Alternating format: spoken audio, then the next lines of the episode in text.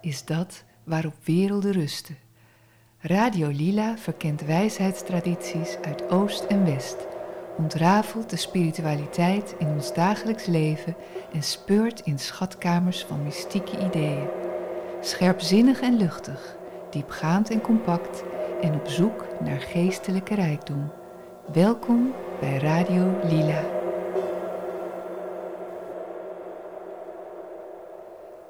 Ik ben een eeuwige zelfheid die in de oceaan van leven leeft. Ik vergaar de kennis van het universele onderbewuste zoals ik het nodig heb. Ik geef aan deze oceaan van onderbewuste mijn eigen ervaringen terug en daarmee aan de schatten van God toevoegend. In mij is de kennis van de eenheid van leven. In mij is het vermogen te rapporteren. Ik draag de controle van mijn onderbewuste substanties over aan mijn hoger zelf, welke verantwoordelijk is voor mijn eeuwige zelfbewustzijn. Ik hoef niet meer blindelings en onbewust te reageren op de krachten van strijd. Ik loop nu in vrede, leef in sereniteit. De vormverandering van mijn essentie is verzekerd. Welkom allemaal. Dit is uh, weer een nieuwe uitzending en uh, ik, ik ben Marleen. Ik zit hier in de studio met Erik. En Erik, vertel me eens, wat heb ik net voorgelezen? Nou, je hebt een, uh, uh, uit, uit een les van uh, Bota, Builders of the Aditum. Het is een tarotcursus die heel erg intensief is, lang duurt. Ik, ik, heb die zelf overigens niet gevolgd, maar ze staan op internet, zijn, zijn ze te, te vinden ook. erg goede inleiding tot de tarot en natuurlijk een gaat het verder dan inleiding, anders doe je daar niet ruim 13 jaar over. Dat is eigenlijk de, de tijd die, die, je daarvoor zou gebruiken. Dit is ongeveer dan, een, ben je vijf jaar met de tarot bezig en alle symboliek ben je dan wel, heb, heb je eigen gemaakt. En dan, dit is een les van Anne Davis, les 14, als mensen het precies willen weten. 15, ik vergis me overigens, les 15. En het gaat over het ontwikkelen van bovenzintuigelijke krachten. En komt uit de kaart de sleutel 2, uh, de hoge priesteres. De hoge priesteres, ja, want we hebben al een begin meegemaakt, dat klopt. En ja, we gaan daar nog een aflevering aan wijden. Want er zijn natuurlijk heel veel dingen die niet ter sprake zijn gekomen de vorige keer. En um, ja, jij hebt het vorige keer ook al gehad over de levensboom. Ja, Wat wil je daar nog over zeggen? Nou, het is uh, in dit, dit kort fragment, uh, dat, dat citaat, dat is, er worden aanwijzingen gegeven daarin hoe je met deze kaart kunt mediteren. erg goede aanwijzingen en vervolgens geef je een soort bekrachtiging in de, die een beetje onbeholpen vertaling die ik daar even snel van heb gemaakt. En de hoge priesteres is de kaart van het onderbewuste. En de Hebreeuwse letter die daarmee gepaard gaat is Gimel, kameel in het Hebreeuws. En in de Kabbalah, de levensboom, heb je uh, eh, 22 paden die 10 sefirot, 10 bollen met elkaar verbinden. De, om het nog ingewikkelder te maken, in zijn geheel heb je dan 32 paden. er zijn boeken die verschenen zijn die de 32 paden van wijsheid worden genoemd. Dat zijn dus die 10 Sefirot plus de 22 uh, eh, kaarten van de grote arkanen, die allemaal weer corresponderen met Hebreeuwse letters. De Hebreeuwse letter Gimel is een zogenaamde dubbele letter. En die dubbele letters in de levensboom, of in het Hebreeuwse alfabet, die kunnen op twee manieren worden uitgesproken: een zachte en harde uitspraak. En staan ook voor twee polariteiten. In dit geval vrede en strijd. Hoor je ook in dat citaat hoor je dat uh, uh, terug. Dus het is ook een manier om ja, een bepaalde vrede te vinden uh, met jezelf, met je omgeving. Ja, mooi. Het is eigenlijk een heel um, complex systeem om iets um, helder te krijgen. Ja, ja het is, zoals ik het zelf ervaren heb, is het, een, uh, is het systeem zo complex. Ja. Uh, het had daar ook wel mijn fascinatie. Overigens ben ik om een hele andere reden met de tarot uh, begonnen. Ik wilde helemaal niet dit als een, een meditatie of wat dan, of, of, of, of als soort inwijding ervaren. Wat, wat, was je invalshoek? Nou, ik wilde het gewoon gaan gebruiken voor een, een project waar ik, ik ben componist en uh, ik wilde dat, ik dacht, ik zie daar mogelijkheden om dat te gebruiken. Kruisbestuiving, dat is ook heel belangrijk. Ja, ja. En uiteindelijk leverde het iets anders op, dan, nog, nog iets anders op dan alleen dat, ja, dat, dat vonkje van inspiratie. Ja, zou je eigenlijk zeggen dat, dat je eigenlijk het pad van de mysticus hebt gevolgd? Nou, um, dat, pad van de mysticus is, is een lang pad en het is op zich wel interessant, want uh, sowieso is dat, vind ik dat heel interessant. Maar de, het pad van de mysticus wordt op de kabbalistische levensboom wordt het pad van de middenpilaar genoemd. Hè? Je hebt drie zuilen, die ook in de hoge priesteres die zwarte en witte zuil. En, maar je hebt in het midden heb je de zuil en daar lopen die paden op. En ik zei net al, het zijn 32 uh, paden. En dan, je daalt vanuit de materie, of nee, je, daalt, je stijgt vanuit de materie, stijg je langzaam op naar het, uh, het gevoelsleven, het denken en het, zeg maar de, naar de archetypische wereld. Maar ik had het idee na de vorige keer dat we juist aan het indalen waren vanuit het universele licht, dus de, de omgekeerde. Ja, dat klopt. Weg. Dus de indaling in, de, in de stof. De hoge priesteres maakt alleen ook contact vanuit het, ja, weer met het hogere. Ja, ja. Dus je, je stijgt eigenlijk op, uh, op die middenpilaar, er zijn uh, uh, drie kaarten die daar op liggen. De, onderaan van, ik zal even toch even de, de, de levensboom, de middenpilaar benoemen. Ja, boven heb je Keter, dan heb je Tiferet, dan onder heb je Jesod en dan heb je Malkut. En Jesod wordt het fundament genoemd en Malkut ja. eigenlijk de aarde. Op zich heel interessant, want het fundament, je zou bijna denken, oh dat fundament dat ligt dus beneden. Uh, maar de aarde ligt beneden. En dus je moet eigenlijk de bom bij wijze spreken op zijn kop zien dat je het fundament.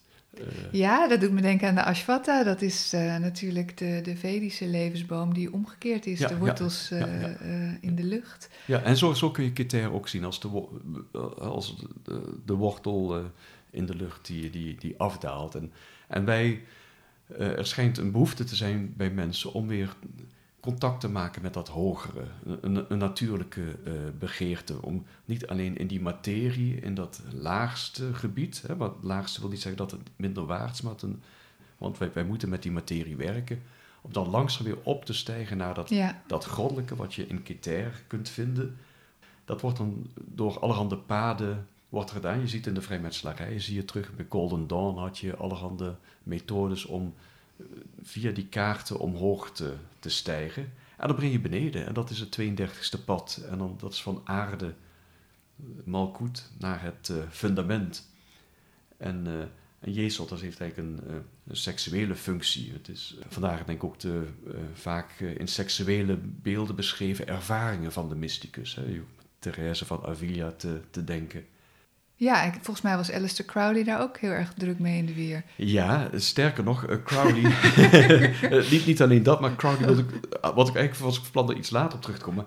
Want je hebt, um, je hebt eigenlijk een paar stadia. Je hebt eerst dat ene pad dat opzegt, dan stijg je vervolgens op naar Tiferet, dat volgende stadium. Dat is eigenlijk een soort Christuscentrum, wordt het genoemd.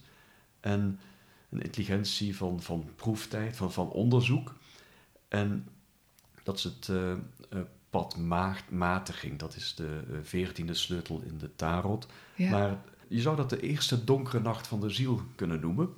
En dan denken we natuurlijk aan Johannes van het uh, Kruis. En Tiferet is eigenlijk het laagste aspect van de, van de innerlijke God. Het Christuscentrum. En daarboven heb je het uh, uh, Keter, de, zeg maar God de Vader. En Tiferet, God de Zoon.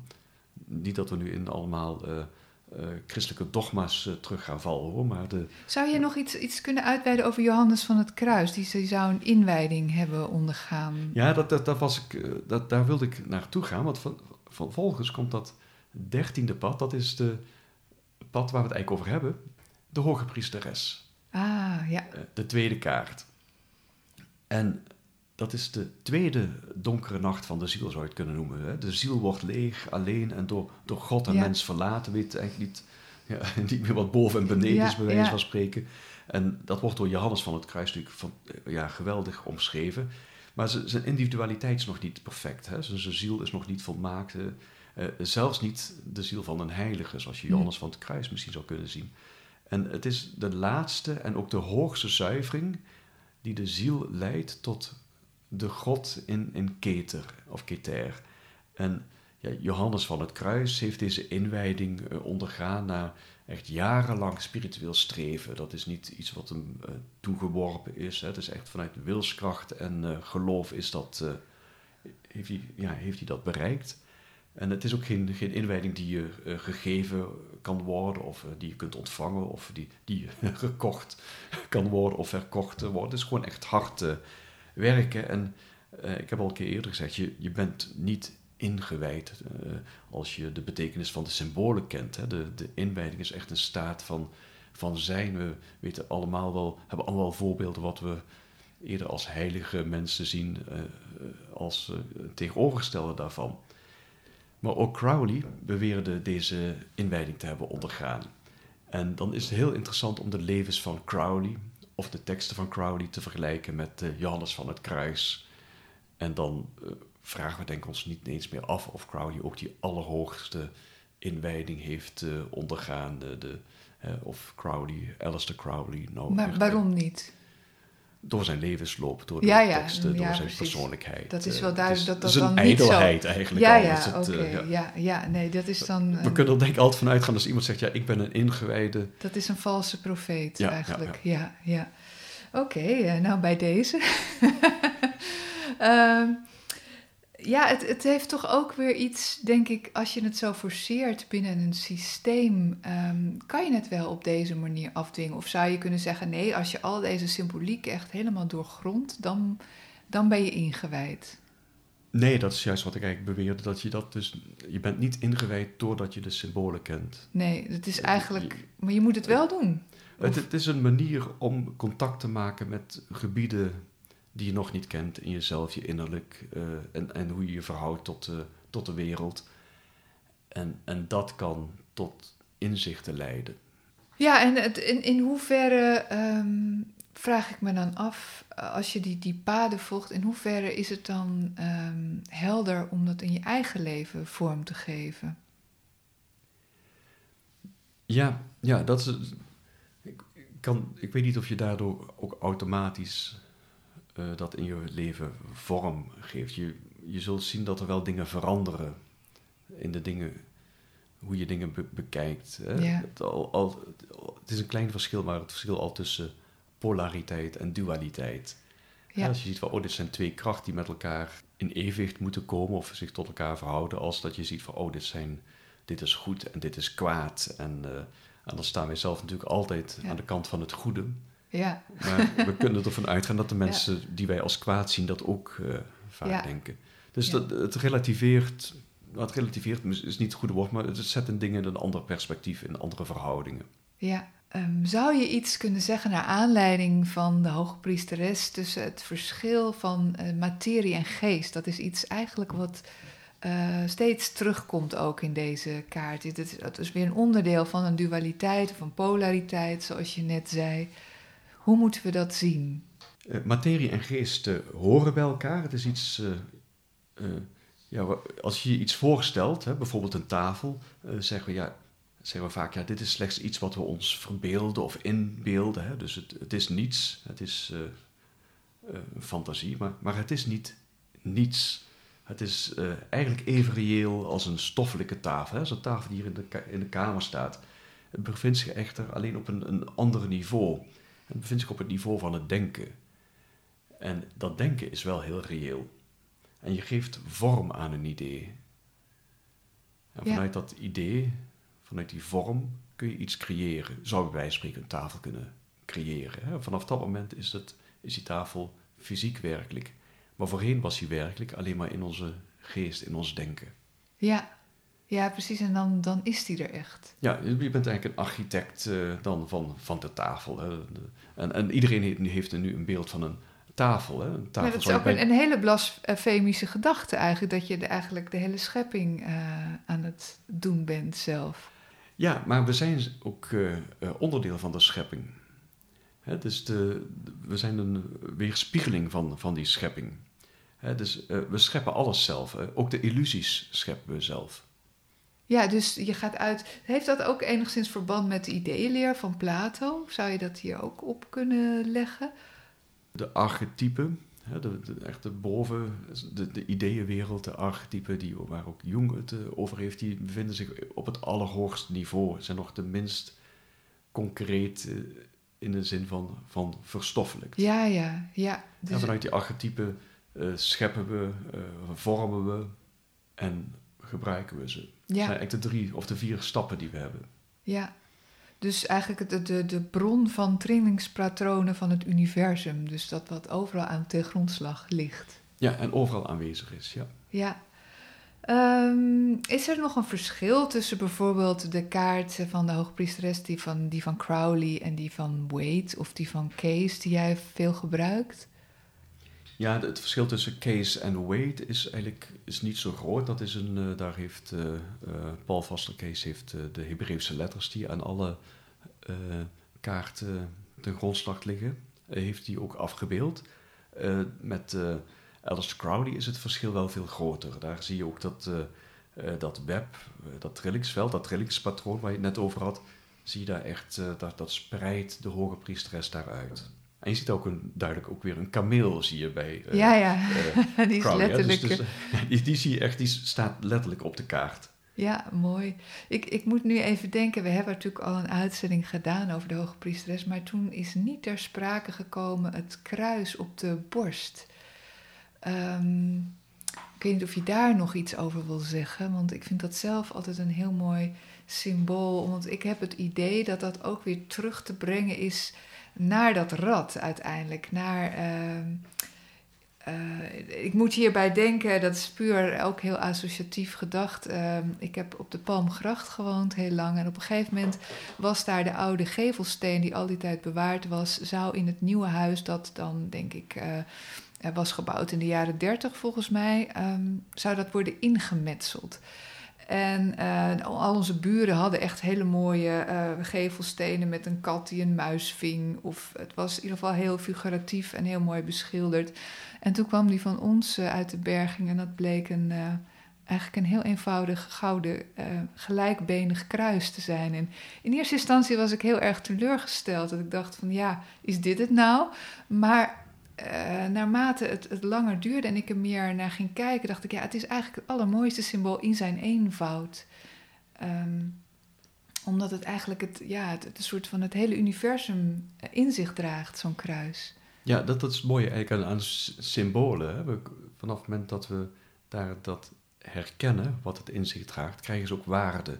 je vroeg eerder, uh, van, hoe werkt dat dan, zo'n zo'n zo'n pad. Hè? Zo'n, eh, als je 32 paden moet eh, doorlopen, hè? dat is natuurlijk heel erg uh, als een intellectuele exercitie en uh, ja, bijna militaristische precisie doorloop je dan iets wat tot inwijding zou moeten leiden. En dat is maar de vraag of dat überhaupt je wat verder helpt. Hè? Dan ga je alleen maar uit omdat dat anderen beweren dat ze dat wel hebben beleefd. Ja. Nou, dat, dat, dat, dat kruis, dat is een, inderdaad een heel helder ja, symbool. Hè? Het verbindt het uh, boven naar beneden, met beneden, uh, links met, met rechts. Hè.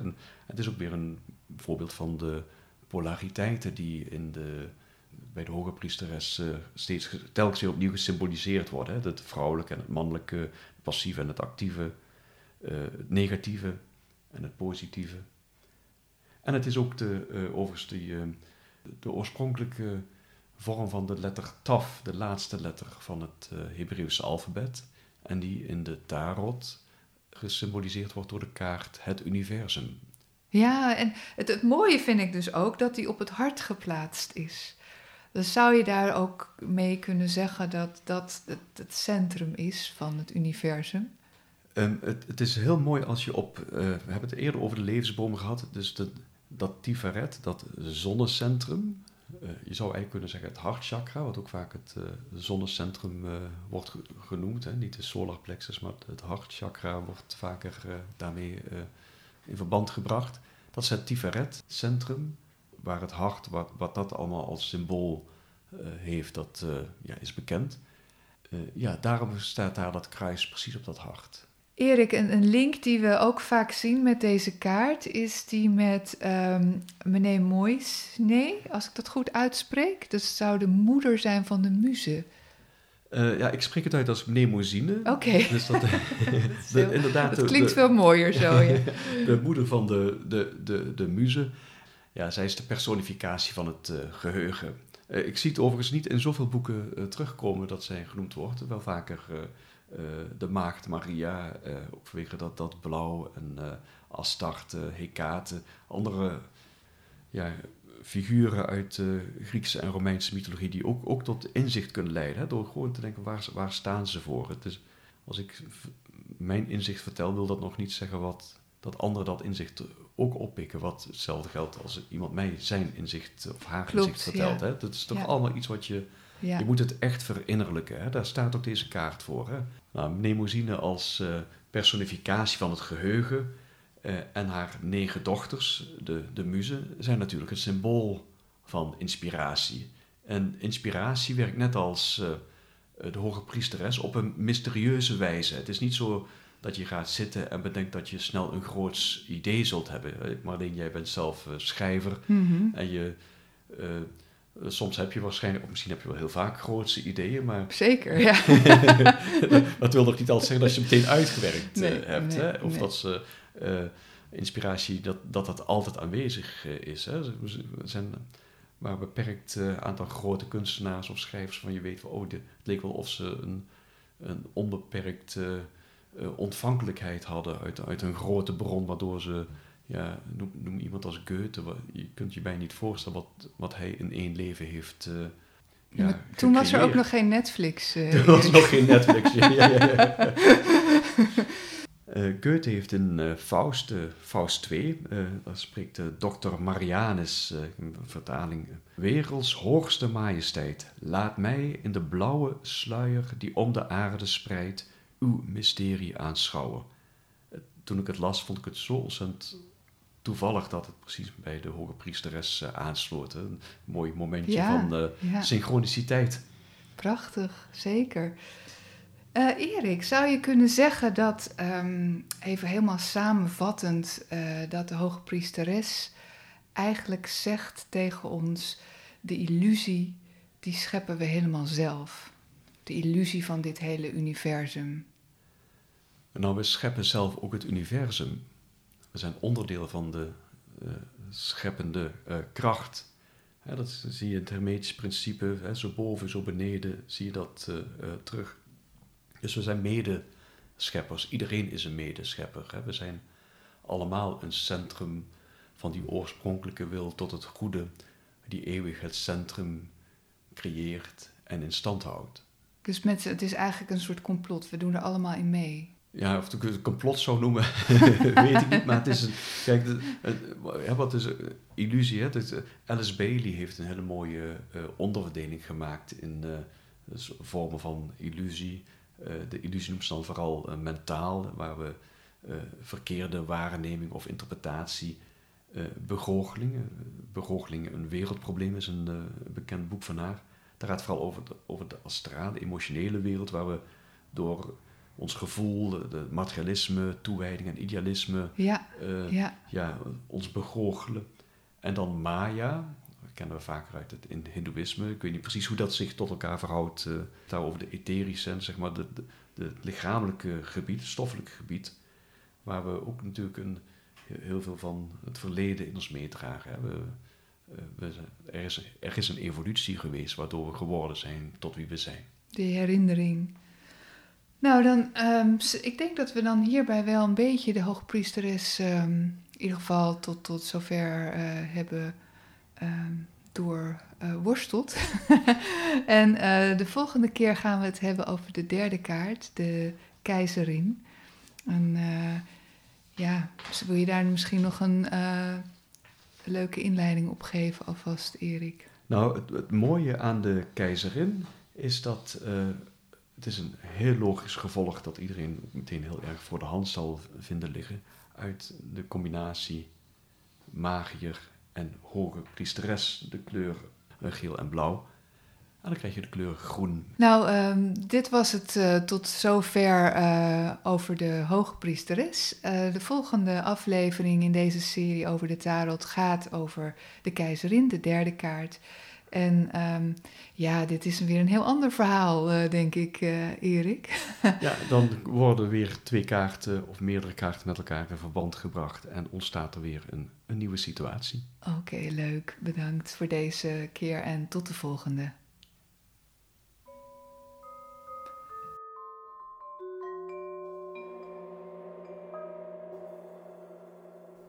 Tijd voor yoga-filosofie. José van der Loop neemt je mee in de diepgaande wijsheid uit de oude Indiase tradities. Gedachten of emoties?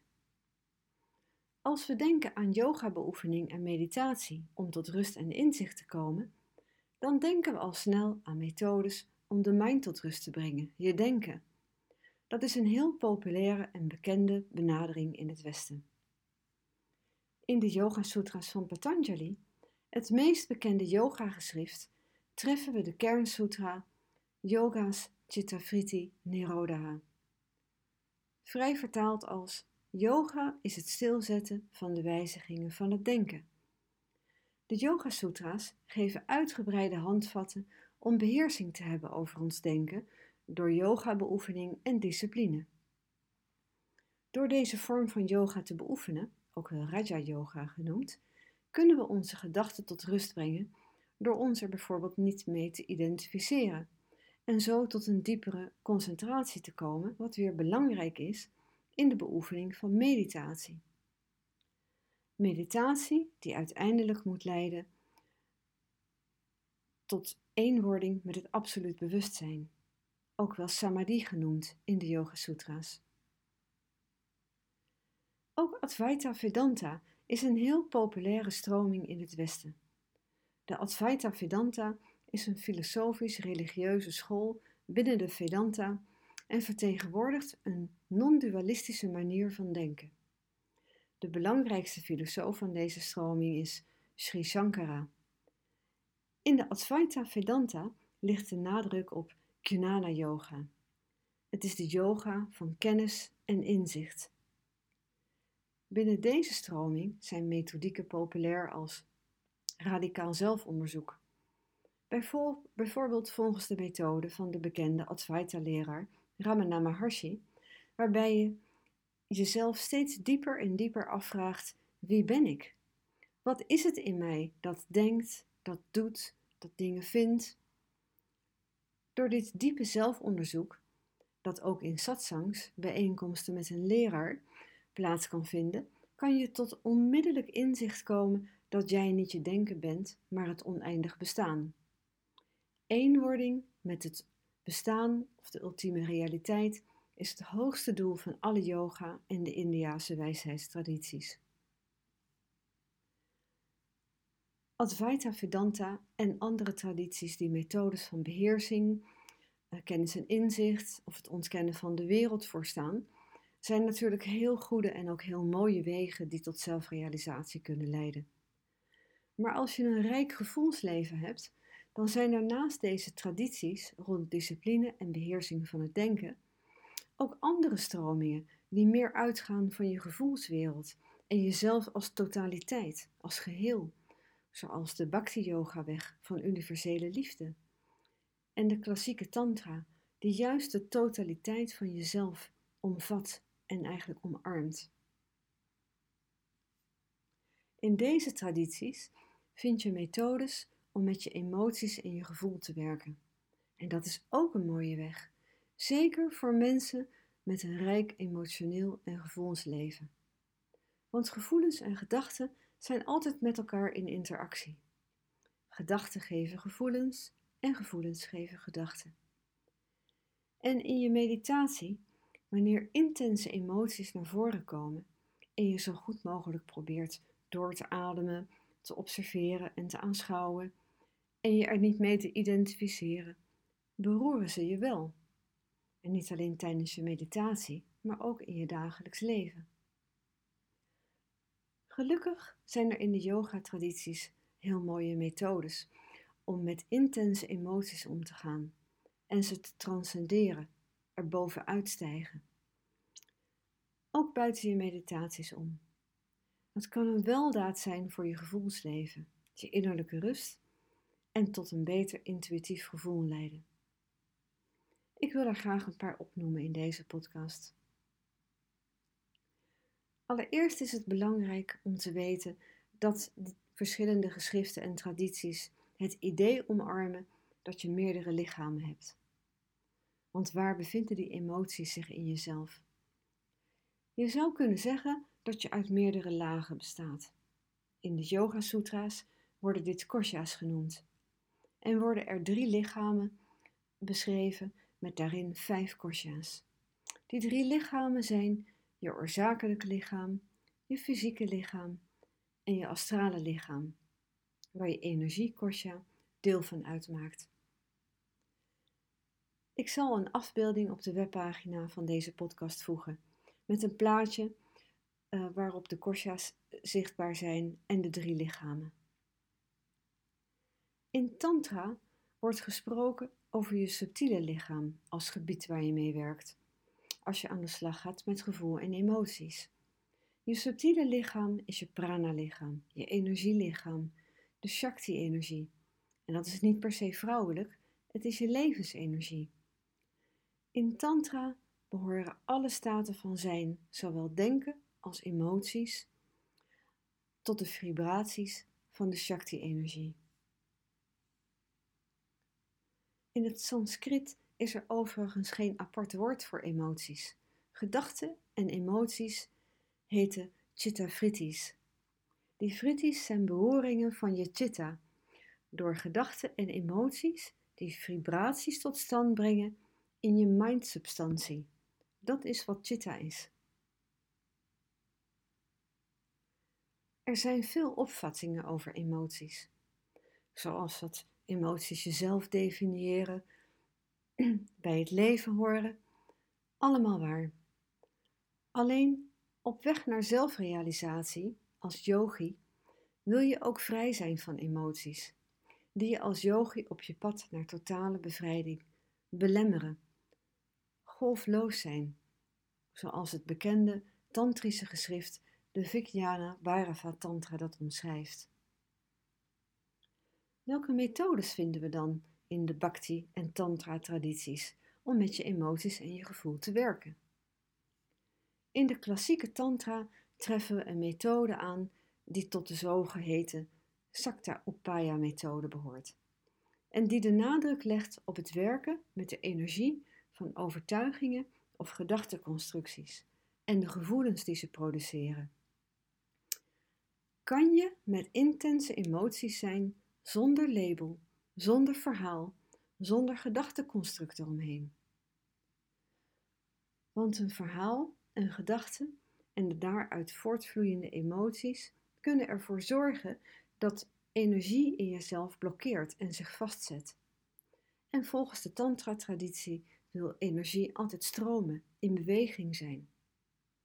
stel, je ergert je aan een situatie of aan een persoon, maar je voelt je machteloos om er iets aan te doen.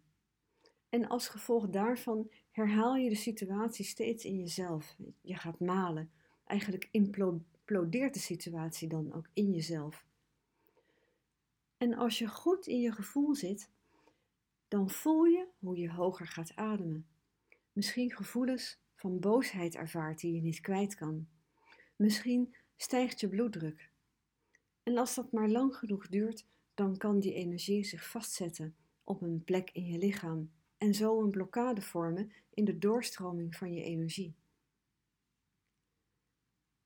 De theosoof Fik Hao Chin geeft in zijn boek Het proces van zelftransformatie aan dat gevoelens die vast zijn gaan zitten in je lichaam niet alleen blokkades vormen, maar ook sluiers waardoor je naar de wereld kijkt. Ze vertekenen je beeld en ontnemen je zicht op de werkelijkheid en de ultieme realiteit die in jezelf huist, je innerlijke bron van liefde. In zijn boek geeft hij aan dat voelen, het doorvoelen van deze blokkades in jezelf de sleutel is. Want de energie van een emotie wil gewoon gevoeld worden. En juist door het voelen kan je de geblokkeerde energie of emoties transcenderen, eraan voorbij gaan. Dat vraagt overigens wel enige moed, want dat is niet altijd gemakkelijk. Geblokkeerde energieën en, en emoties zijn enorme krachten in jezelf. En als je hier last van ervaart, dan ben je helemaal niet vrij. Want deze onbewust opgeslagen energieën zijn net drukknoppen in jezelf, waar je door een specifieke situatie zomaar op gedrukt kan worden.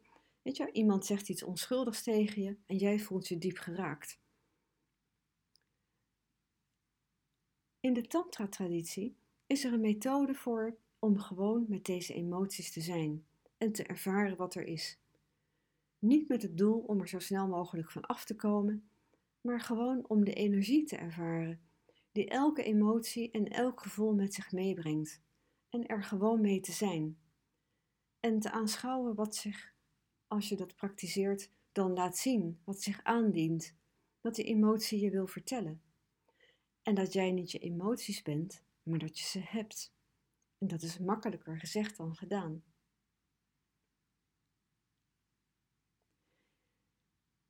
Ik vind dat Osho het altijd mooi beschrijft in zijn woorden: dat liefde leren een omgekeerd proces is. Hij zegt: Als je alle stenen, modder en zand hebt weggehaald, dan kan liefde als een bron in jezelf omhoog, omhoog komen en uitvloeien naar alles en iedereen. Dat is volgens hem het gevolg van de alchemie van voelen. Het doorvoelen van blokkades en emoties heb ik zelf veel gedaan en nog steeds. Ik vind het een heel bevrijdend proces, omdat je dan echt door je persoonlijke stukken gaat en heel dicht bij jezelf kunt komen. Uiteindelijk leidt dit proces van voelen tot innerlijke warmtedoorstroming en gevoelens van welbehagen, omdat je stukken hebt opgeruimd in jezelf. Deze methode past ook heel goed bij de Bhakti-yoga weg van liefde. Want als je alles uit de weg haalt dat niet liefde is, dan komt op enig moment universele liefde als vanzelf in je opwellen. Zo vertelt vers 53 van de Narada Bhakti Sutra ons. En om even terug te komen op die verschillende lichamen en kosha's. Je kunt door het cultiveren en zuiver maken van je gevoel, door deze of andere methodieken en beoefeningen, zelfs je gevoelsintuïtie verscherpen. Maar ja, er zijn zoveel wegen naar zelfrealisatie en het belangrijkste is dat het bij je past en dat het met je resoneert. Via kennis en inzicht, gevoel en liefde, het zijn allemaal paden naar hetzelfde doel.